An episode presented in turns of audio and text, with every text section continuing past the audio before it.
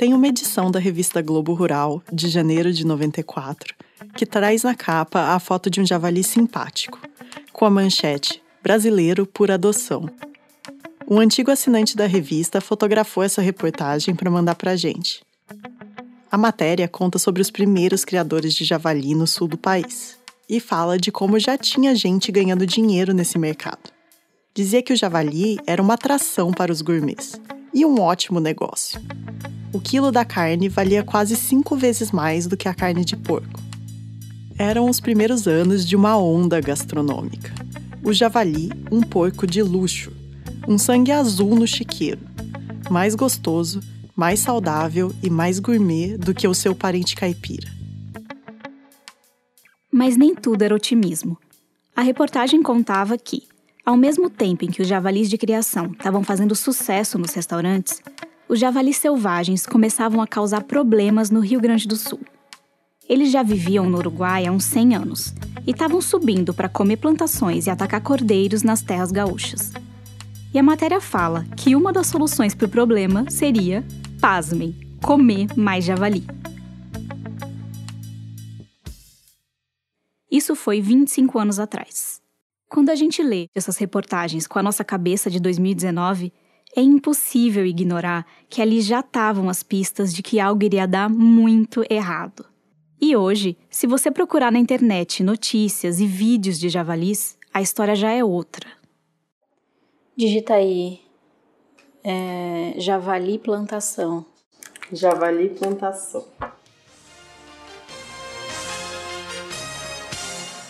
Moradores do córrego do Bom Jesus reclamam do prejuízo causado pelo javaporco. Trata-se de uma espécie híbrida de javali. Os animais invadem as plantações e acabam com as lavouras. Já teriam ocorrido pelo menos 20 casos na cidade. Eu fiquei muito impressionada com ver a, a, a imagem da lavoura no chão, porque é muito milho no chão. É impressionante.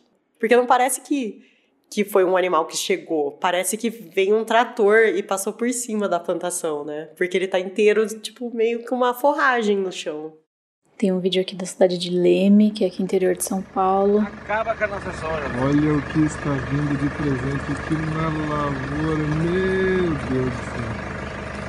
Uns caras pararam de carro aqui no meio de um pasto aqui e passa um bando que eu não consigo nem ter ideia de quantos passaram correndo em fila, assim. Eu acho que é mais de 100, mas, mas eu tô chutando. O que dá para saber é que não para de passar javali, tipo.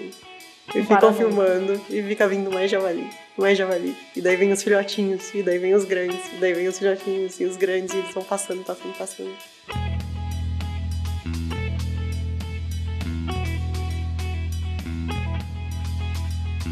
Neste episódio, contamos a história de um invasor em terras brasileiras. Um bicho que era para ser um prato gourmet, mas acabou virando o pior pesadelo do interior do país. Eu sou a Sara Zoubel. Eu sou a Bia Guimarães e este é o 37 Graus.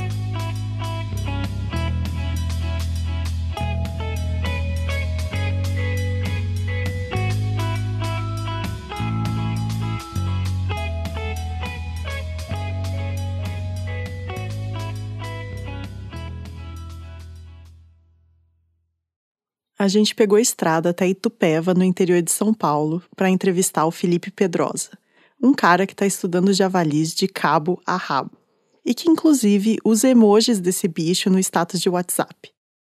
Marcamos a entrevista na casa dos pais dele. Fomos recebidas primeiro por um cachorro e depois pelo Felipe, que estava tranquilão de bermuda e chinelo. Meu nome é Felipe Pedrosa, eu tenho 36 anos. que mais? Eu sou ecólogo pela Unesp de Rio Claro e acabei de terminar o doutorado em Ecologia e Biodiversidade. O Felipe passou o doutorado inteiro investigando a invasão dos javalis e o impacto disso no meio ambiente. A ideia da pesquisa surgiu lá por 2011, 2012, quando ele ainda estava na graduação. Naqueles anos começaram a aparecer umas pegadas meio esquisitas num quintalzinho que tem lá na Unesp de Rio Claro. E ninguém sabia que bicho era aquele. Até que um dia o tal bicho apareceu nas imagens de uma câmera de monitoramento. Não era um queixada ou um cateto. que são animais da fauna brasileira, mas sim um javali, um animal que, em teoria, não era para estar tá lá. Se você não está com a imagem fresca de um javali na cabeça, pensa num suíno mais atarracado, mais peludo e mais invocado, com presas que se curvam para fora da boca. Primeira coisa que a gente que eu comecei a pesquisar foi mesmo a história, né, desse bicho. O que, que é esse bicho, né? Como que esse bicho veio parar aqui? É uma longa história que começa com a domesticação do javali na Ásia e na Europa 10 mil anos atrás. Esse javali domesticado virou o porco, que a gente conhece bem, e que é uma das carnes mais consumidas no mundo. Mas o javali continuou vivendo livre em boa parte do planeta, e ele sempre foi uma caça cobiçada. Foi por isso que ele foi levado para a Argentina e para o Uruguai no começo do século XX. Soltaram javalis na natureza para que eles pudessem ser caçados, e com o tempo, eles foram se multiplicando. Lembra daqueles javalis que estavam cruzando a fronteira do Rio Grande do Sul no começo da década de 90? Então, foi assim que eles chegaram lá. Mas essa não é a única origem do problema que a gente tem por aqui hoje. Na década de 90, o Brasil veio com essa ideia, né? Começaram a mídia começou a vir com a ideia de trazer o javali para produção. Porque é uma carne, uma carne nobre, com alto teor de proteína, baixo teor de gordura. E o suinocultor é um porco, né? O javali é um porco. O suinocultor falou: ah, legal, gostei dessa ideia. E aí o IBAMA autorizou importações de matrizes, né, de javalis puros para o suinocultor produzir. E aí trouxeram, meados da década de 90, trouxeram esses javalis. E aí o javali viralizou. Todo mundo queria criar esse porco gourmet. Por exemplo, eu comprei um javali, vocês duas são minhas vizinhas. Rapidamente vocês vão comprar um filhote do meu, do meu animal. Ou eu vou dar para vocês de presente. E vocês vão levar para os seu, seus primos, seus tios, né, para seus parentes. Então, rapidamente, muitos lugares do Brasil tiveram javalis. Só que para muitos desses criadores, o javali era uma cilada. Primeiro, que eles não estavam contando com a dificuldade que é criar um javali. O javali tem um temperamento mais selvagem. Ele pula cercas altas e até cava por baixo para escapar. Ele tem dentes afiados e ataca quando se sente acuado. E segundo que, Apesar da carne do javali ser mais cara e mais valorizada, o animal demora muito mais para chegar no peso de abate. Um porco de quatro meses já pesa 100 quilos, mas um javali dessa idade não tem nem a metade desse peso. Além disso, é um mercado super restrito. Mesmo com a atenção da mídia, foi um ou outro restaurante que de uma hora para outra decidiu colocar o javali no cardápio. A carne de porco hoje é uma das mais baratas, né? Você compra a costelinha por 15 reais o quilo. O javali, no mercado, ele vai ficar com uma carne assim de 50 reais o quilo, 80 reais o quilo. É uma carne super cara, ninguém vai comprar. Não vai ter saída. Você já comeu? Já. É uma carne muito boa, é excelente. Mas não compensa para quem, quem faz um uso ali diário, entendeu? A pessoa não vai trocar o porco pelo javali. Uma coisa super gourmet. Alex Atala tem no restaurante dele. Você vai encontrar em, em churrascarias de alto padrão. Então o cara que começou a criar javali no quintal tinha que dar um jeito de fazer esse bicho ficar mais rentável. E surgiu a brilhante ideia de cruzar javali com porco, fazer um híbrido, fazer um bicho que ganhasse peso mais rápido. Essa ideia apareceu na cabeça dos criadores de maneira generalizada em várias partes do Brasil. E nasceu dessa fusão o já famoso Java Porco, bravo como um javali e grande como um porco, e que se reproduz como se não houvesse o amanhã. Essa mistura se espalhou de tal forma no Brasil que hoje tem que fazer um teste genético para saber o que é javali e o que é javaporco. Então, para facilitar, a gente vai tratar javali e javaporco como se fossem a mesma coisa. Por conta do temperamento selvagem, não demorou para que alguns javaporcos conseguissem fugir das granjas e começassem a viver livres nos campos e matas do Brasil. Foi aí que, em 98, o Ibama colocou um monte de regras para os criadores de javali. As granjas agora tinham que ser super seguras para que os animais não escapassem. Mas a grande maioria das pessoas que tinha javali nas suas propriedades não estava preparada para seguir essas normas à risca. Então veio outra brilhante ideia. E um monte de gente com javali no seu quintal lá, na sua, na sua granja, no seu chiqueiro. O que, que o pessoal fez? Para se livrar do problema, liberou para a natureza. E assim os javaporcos que se adaptam a qualquer situação e comem qualquer coisa foram se espalhando cada vez mais pelo país. Para ter uma ideia, eles podem dobrar a população a cada quatro meses. E o Felipe falou que cinco casais podem facilmente gerar 2 mil animais em apenas quatro anos. Eles andam em bandos de 15, 30, 40 bichos ou até mais e hoje estão pelo sul, sudeste e centro-oeste do Brasil. E já até começaram a chegar na Bahia e nas partes mais baixas da Amazônia. E não é só no Brasil. Ele também invadiu os Estados Unidos, o Havaí, a Austrália, a África do Sul e até Galápagos. O único continente que não tem javali é a Antártida.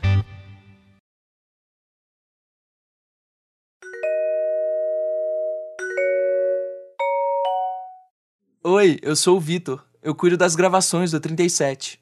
E eu tô aqui para falar que este episódio tem o apoio do Instituto Serra Pilheira, que financia a pesquisa e a divulgação científica no Brasil.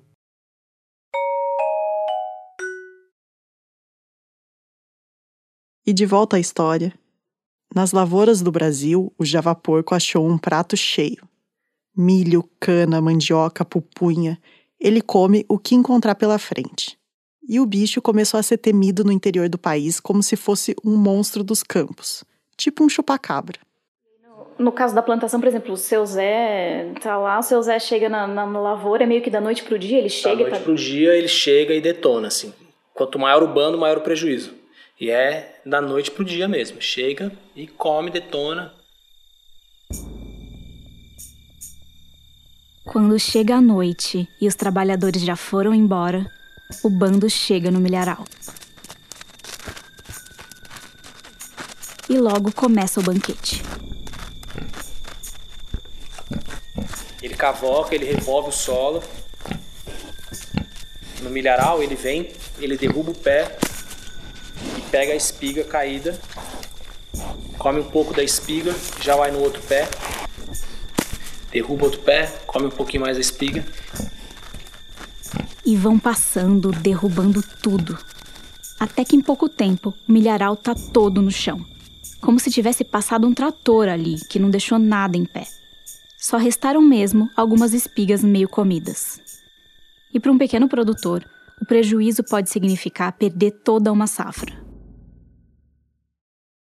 A gente tentou trazer para esse episódio alguma entrevista com um agricultor ou pecuarista que já tenha tido problema com javaporcos. E até conseguimos alguns contatos indiretos, mas ninguém topou conversar sobre isso. Mas fato é que o bicho faz estrago nas lavouras. E quando ele não está na lavoura, ele está fazendo estrago nos ambientes naturais do Brasil. Ele destrói hábitats, é, ele revira o solo e compromete é, raízes das plantas, né? ele soterra nascentes. Revirando o solo, os hábitats naturais, ele pode predar uma quantidade enorme de, de presas de outras espécies, né? Então ele altera micro-hábitats, então, por exemplo, é, anuros, répteis podem ser altamente impactados, né? E quando chega num novo território, esse invasor ainda pode atrapalhar a vida dos porcos do mato que são nativos do Brasil, o cateto e o queixada. Eles são menores e podem sair perdendo na disputa por espaço e por comida. Os danos nas matas e nas lavouras só foram crescendo. E a expansão dos javaporcos livres fez surgir uma outra preocupação. Como esses bichos não tinham nenhum monitoramento de saúde, eles ameaçavam levar doenças para a suinocultura. Isso podia travar a exportação da carne de porco brasileira. Alguma coisa tinha que ser feita para frear essa invasão. Foi aí que, em 2013, o Ibama tomou uma atitude. Regulamentou o controle dos javalis e javaporcos no Brasil, seguindo o exemplo de como esse problema é resolvido na maior parte do mundo, com abate, seja usando armas ou armadilhas. Porque, se ainda não ficou claro, esse não é um bicho que dá para simplesmente capturar e castrar como se faz com cachorro e gato. E sim, a gente sabe, essa coisa de controle, caça, abate é super polêmica e super complexa. Mas a ideia aqui não é discutir certo e errado, e sim contar o que aconteceu e o que está acontecendo no Brasil. Hoje, essa é a única espécie que pode ser caçada no país. Isso legalmente falando, né? Porque apesar da caça ser proibida desde os anos 60, na prática ela ainda é muito comum no interior do Brasil. A gente que mora numa cidade grande às vezes esquece disso. O Felipe pesquisou toda essa questão do controle durante o doutorado e, em paralelo, ele começou a colaborar com um plano do governo federal para controlar os javalis por aqui. Para quem não é da área, pode até parecer estranho que um pesquisador que trabalha com ecologia e biodiversidade queira diminuir a população de uma espécie. Mas é que esse bicho coloca em jogo justamente o equilíbrio dos nossos ecossistemas. E um dos objetivos do trabalho do Felipe era entender mais de perto como está sendo feito esse controle no Brasil. E quem são os caras que vão para o mato abater javaporcos? Os chamados controladores. Quem são os controladores? São, são caçadores, né? Eles, eles são homens de 35 a 55 anos de idade, trabalhadores. Um cara tem uma loja de ar-condicionado de carro, o outro trabalha na, na mineradora, como, é, dirigindo caminhão, o outro trabalha para a NET, entendeu? São pessoas, pessoas comuns, pessoas que a gente vê no dia a dia aí, são essas pessoas, né? Só que qual o diferencial desses caras? Eles estão lá regulamentados, eles têm licença do exército para ser caçador. Então a gente foi para Rio Claro atrás desses controladores. Meu nome é Sidney, meu sobrenome é Gâmbaro. Eu tenho 51 anos e eu sou empresário. Uh, meu nome é Cristiano Arthur Frederich III, tenho 39 anos, tenho um escritório de assessoria ao CAC. O CAC seria o caçador, atirador e colecionador. Ah, eu sou Lincoln Gomes Jardim, eu tenho 43 anos, sou, sou dono da oficina mecânica. A gente não chegou nos três por acaso. Eles fazem parte de um grupo que se reuniu por conta do Felipe. Porque no doutorado, o Felipe precisava saber exatamente o que os javaporcos estavam comendo. E para isso, ele precisava de estômagos. E o melhor jeito para conseguir esses estômagos era fazer uma parceria com os controladores da região de Rio Claro. A gente foi até o clube de tiro esportivo que eles frequentam. Tiro é aquele esporte de atirar num alvo com a arma de fogo. E o clube estava bem movimentado, porque naquele dia ia ter uma competição. Éramos eu e a Sara numa sala com uns 15 homens e várias armas, algo totalmente inusitado na nossa rotina. Então sentamos com o Sidney, o Cristiano e o Lincoln para conversar. Antes da pesquisa do Felipe, eles já praticavam o tiro e contaram que a cultura da caça já estava na família deles há gerações.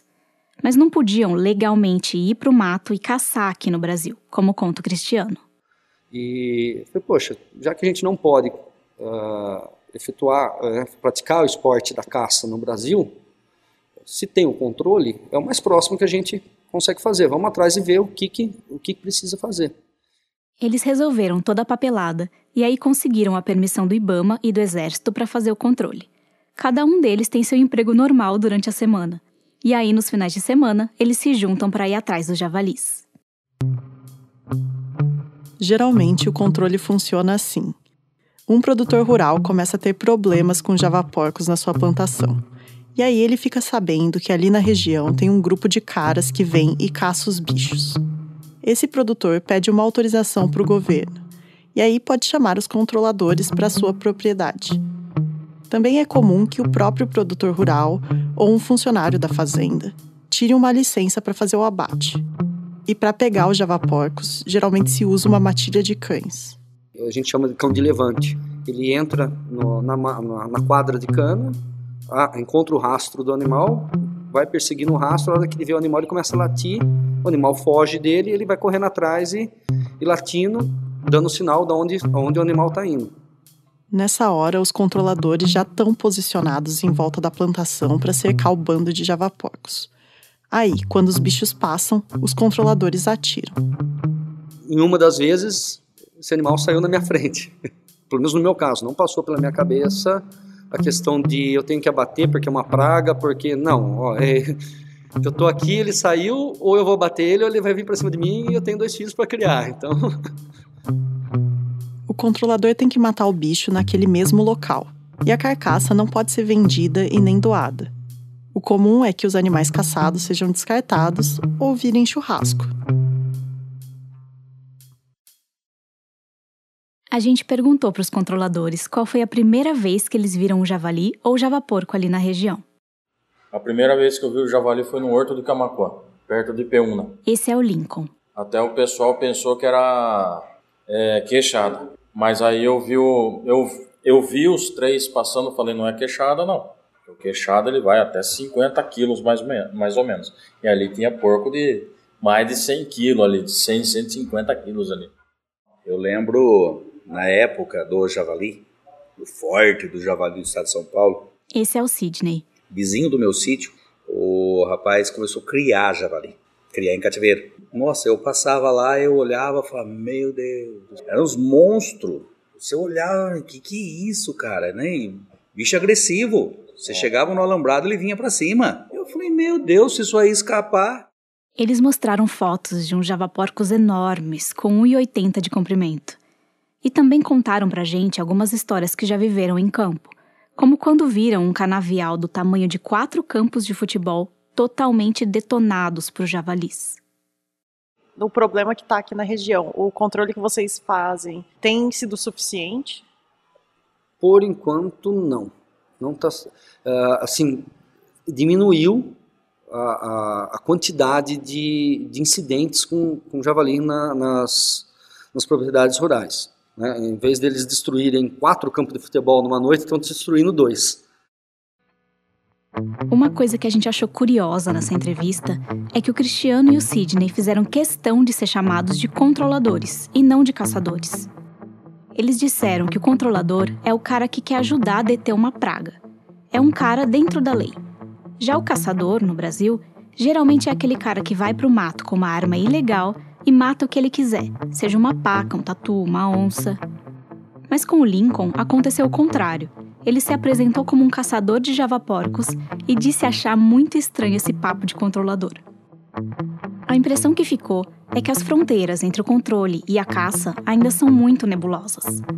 Ao mesmo tempo que esses caras gostam muito da sensação de ir pro mato, de cercar os bichos, atirar e tudo mais, eles também têm que se encaixar nas leis brasileiras e têm que encarar os javaporcos como praga e não como esporte, pelo menos em teoria. Esse grupo de controladores de Rio Claro ajudou Felipe a conseguir os estômagos necessários para a pesquisa de doutorado. Nesse período, ele lavou, abriu e fuçou em 111 estômagos de javaporcos e viu que a maior parte da alimentação desses bichos vem de lavouras, principalmente milho e cana. Mas ele também achou outras coisas, como raízes, pelos de roedores, pedaços de répteis, pássaros, insetos e até a pata de um outro porco selvagem. E então ele pensou assim: quando ainda havia antas ali na região, elas faziam um trabalho importante de dispersão de sementes. Será que os javaporcos pelo menos ajudam nesse serviço? A pesquisa que eu fiz mostrou que ele está consumindo muitos frutos e dispersando milhares de sementes, apesar de que muitas dessas sementes são, são depositadas, né, são defecadas em plantações, que são locais inapropriados à regeneração, e muitas dessas sementes são também sementes de plantas exóticas. Então ele também está ajudando a dispersar a semente é, invasora, por exemplo, leucena. Ou seja, pelo menos aqui no Brasil, nessa situação fora de controle, os javaporcos não trazem muitas vantagens. Os três controladores que conversaram com a gente, assim como todos os do estado de São Paulo, estão voltando à ativa faz pouco tempo. Isso porque, entre junho de 2018 e março de 2019, a caça dos javaporcos em São Paulo foi proibida por lei. E para o Felipe, essa lei foi um atraso. O estado de São Paulo é um, é um estado majoritariamente urbano. As pessoas no ambiente urbano, elas, querendo ou não, elas têm esse deslocamento do mundo natural, né? E aí o javali, ele é visto como um animal que não deve ser abatido. Imagina, vai ter um animal, é, tem pelo, né? Ele faz barulho, ele tem filhotinhos bonitos. O abate desse animal é crime, é cruel, não, se, não deve se abater o animal mas elas não veem o lado técnico da questão, que é o todo prejuízo, ameaça é, econômica, enfim. Só que os ataques nas lavouras continuaram acontecendo, e os produtores rurais daqui ficaram revoltados. Mas aí, em março deste ano, o Ibama estabeleceu novas regras que valem para o país inteiro. Todos os estados podem fazer o abate, seja caçando os animais ou depois de capturar em armadilhas que funcionam como jaula ou curral. Aliás, agora as normas até estimulam o uso dessas armadilhas como sendo mais seguras e mais eficientes do que a caça. Mas se sabe que as armadilhas também têm seus problemas. Para funcionar, elas têm que seguir orientações bem específicas e têm que ser colocadas nos lugares certos. E custa dinheiro para instalar. E mesmo assim, acontece dos animais aprenderem a evitar as jaulas e os currais. Então hoje, o que se tem é uma combinação de estratégias. O Felipe disse pra gente que, para frear a expansão dos javaporcos no Brasil, é preciso que 65% dos animais sejam eliminados todo ano. Só que ainda precisa de mais estudos para estimar quantos javaporcos existem no país.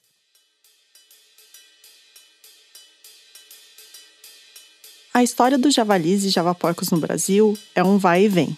Desde o momento em que a gente começou a produzir esse episódio, as coisas já mudaram.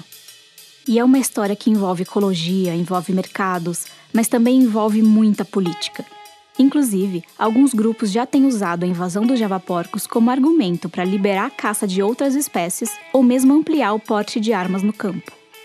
Então a gente encerra esse episódio sem muita ideia de como as coisas serão amanhã. A gente só sabe que tem que pensar muito bem antes de embarcar na próxima onda gourmet.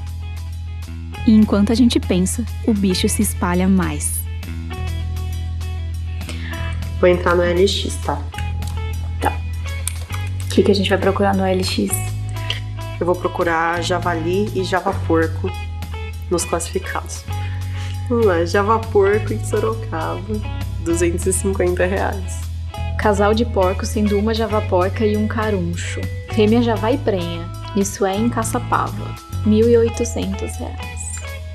Essa daqui é uma porca que ele diz que também é uma javaporca em Bauru, Bauru 550 reais. Ótima mãe.